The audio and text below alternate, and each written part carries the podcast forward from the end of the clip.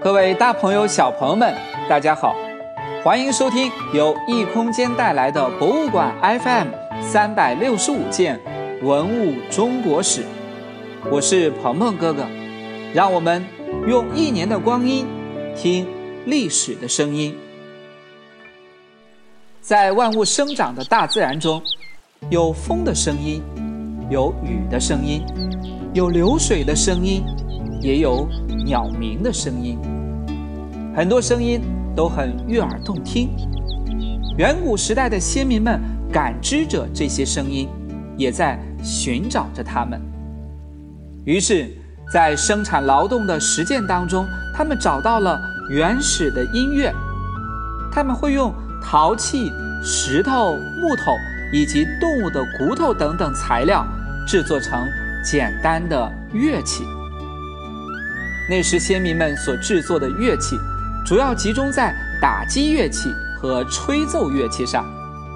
在今天的考古遗址中，发现了很多乐器的身影，比如半坡遗址就出土了保存完整的陶埙，陶寺遗址中还出土了陶鼓。那时的鼓面应该是用鳄鱼皮制作的。这些乐器的发现，把我们国家音乐的历史推溯到了七八千年前。对人们探索中国礼乐制度的起源和发展，甚至是对世界音乐史的探寻，都有着重要的意义和价值。今天为大家讲述的，就是八千多年前飘来的笛声。这是支古笛，是一九八七年在河南舞阳贾湖遗址中发现的。属于裴李岗文化，当时出土的骨笛不是只有这一只，而是有二十六只，分别被收藏在不同的博物馆。这只被珍藏于河南博物院的骨笛是其中制作精致、保存完整的几只之一。我们首先来认识下它的样子吧。长度呢，大约有二十三厘米，相当于普通筷子的长度。因为时间太过久远，骨头啊呈现出的是浅棕色的效果。对了，小朋友们猜猜看，这些骨笛是用什么动物的骨头做出来的呢？其实，基本啊都是来自于鸟类的腿骨。那小朋友们可以继续思考，为什么要选择鸟类的腿骨来制作骨笛呢？说到笛子。很多人会想到横着吹的横笛，这支骨笛可是竖着吹的，在它的上面一共有八个孔，除了差不多大小的七个孔外，在第六孔和第七孔中间还有个小孔。有人说这是做笛子的骨头本身带有的，还有人说这是为了调整第七孔发音而特意钻出来的调音孔。除了这只八孔的骨笛外，还有五孔、六孔和七孔等等不同的样子。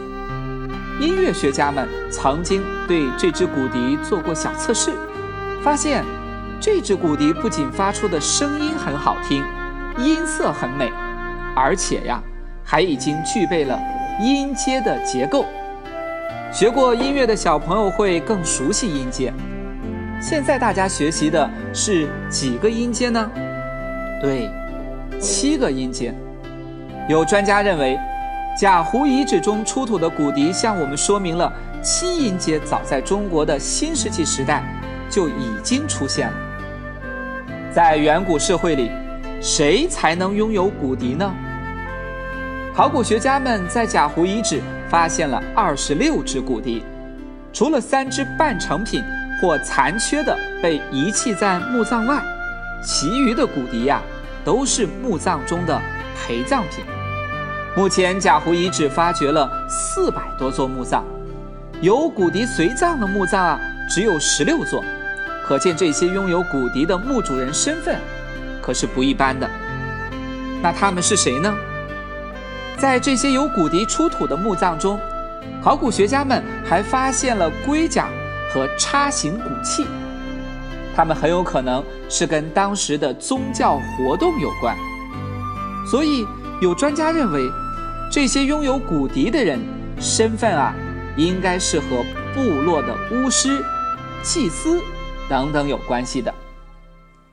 和这只骨笛一起出土的还有一只骨笛，应该是在主人生前就断了，但是呢，被主人在折断处钻了十几个小孔，用细线精心的绑好再固定。骨笛上貌似还有用丝织品缠裹的痕迹，可见在那时骨笛多么受到先民们的珍视啊！小朋友们可以想象这样一个场景。骨笛的主人在祭祀活动中吹奏起一支歌颂神灵的曲子，部落的先民们在笛声中虔诚地祭拜着神灵，祈求生活平安、部落富饶繁荣。那么，在祭祀当中，先民们除了献给神灵颂歌，还会跳舞吗？明天的节目里，鹏鹏哥哥再为大家讲起。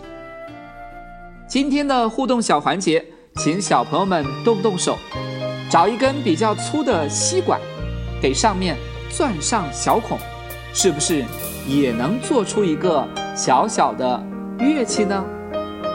好了，我们今天博物馆 FM 三百六十五件文物中国史就讲到这里，明天再见。